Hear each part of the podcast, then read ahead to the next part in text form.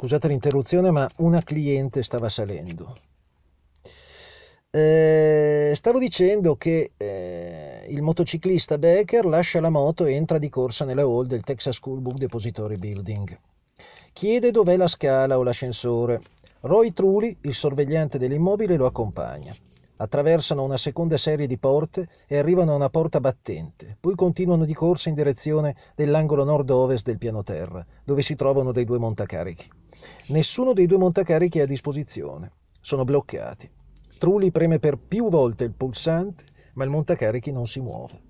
Urla: Sbloccate il montacarichi! Ma Becker dice: Prendiamo le scale.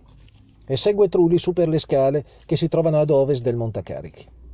Arrivati al primo piano, Becker attraverso la porta a vetri della sala di riposo vede la sagoma di un uomo. Deposizione di Becker. Mi sembrava che si allontanasse da me.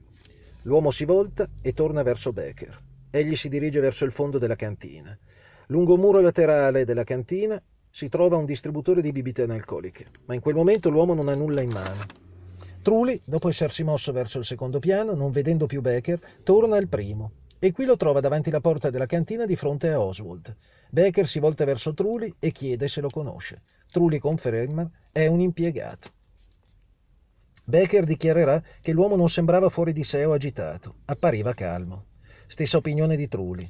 Certamente entrambi sostennero che Oswald non aveva nulla in mano. Per due volte la commissione sentì il bisogno di sottolinearlo, una cosa strana.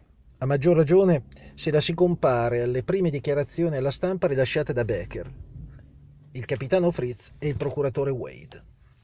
Il 22 novembre del 63 tutti e tre hanno affermato che Oswald teneva in mano una Coca-Cola.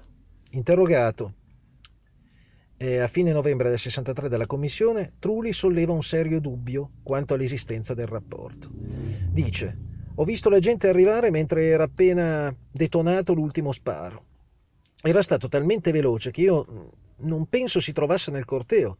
Doveva essere a piedi davanti alla porta dell'immobile durante gli spari. In ogni caso, veramente a ridosso degli spari. Pensai, non so perché, che volesse salire sul tetto. Siccome l'ascensore che portava al tetto, entrambi gli ascensori che portavano al tetto non funzionavano, siamo saliti per le scale. Sono arrivato dietro la gente di fronte all'entrata del refettorio e dalla mia posizione non ho visto se Oswald aveva o no qualcosa in mano. Ma perché la commissione dà così importanza alla cosa? Perché se lì Oswald era intento a bere una Coca-Cola presa dal distributore automatico non avrebbe avuto il tempo di sparare a Kennedy. Il rapporto Warren pretende che Oswald, dopo aver tirato su Kennedy, attraversi l'intero piano, per andare all'angolo opposto del quinto piano, attraversando a zigzag i numerosi cartoni che giacciono sul pavimento, e nasconda il suo fucile tra due pile dopo averlo sommariamente pulito. Il montacarichi è bloccato tra due piani, così Oswald deve scendere a piedi quattro serie di scale, camminare verso la sala di riposo, distante circa 12 metri, e avvicinarsi al distributore situato a sei passi dalla porta d'ingresso, il tutto senza mostrare il minimo segno di fiatone, né sudore. La commissione organizza una ricostruzione a riguardo.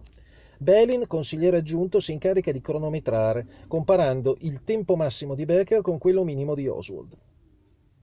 Dal lato di Oswald, un tragitto reso difficile da diversi ostacoli e un fucile in mano. Dall'altro, un percorso simile ma in linea retta.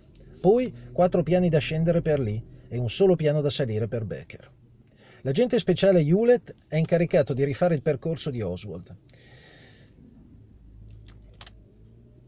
Prende il fucile all'angolo sud-est del quinto piano e lo trasporta fino all'angolo nord-est. Mette il fucile nascosto tra gli scatoloni vicino all'ingresso, dove l'aveva messo Oswald, poi scende le scale fino al primo piano ed entra nella cantina. Il primo tentativo con un'andatura normale richiede un minuto e 18 secondi, il secondo più rapido un minuto e 14 secondi. Egli non è ansimante in entrambi i casi. Da parte sua Becker ci mette un minuto e 30 secondi, poi in un secondo tempo un minuto e 15 secondi. Questo significa che, tenendo in considerazione l'unica ipotesi favorevole alla commissione, cioè il tempo più rapido per Lee Oswald confronto al tempo più lento per il poliziotto, lo scarto non è che di 16 secondi. 16 secondi che si sciolgono come neve al sole allorché si scende nel dettaglio di questa ricostruzione. Il poliziotto dichiara che Oswald si trovava all'interno del refettorio a 5 metri almeno dalla porta. Il cronometraggio della performance di Hewlett si ferma quando l'uomo raggiunge semplicemente il primo piano. Di più, Becker è certo che la porta d'entrata della sala di riposo era chiusa, dettaglio importante, visto che era una porta a battenti che una molla ferma automaticamente. Se si aggiusta la posizione di Oswald esatta e il tempo perché la porta si fermi, i 16 secondi diventano nulli.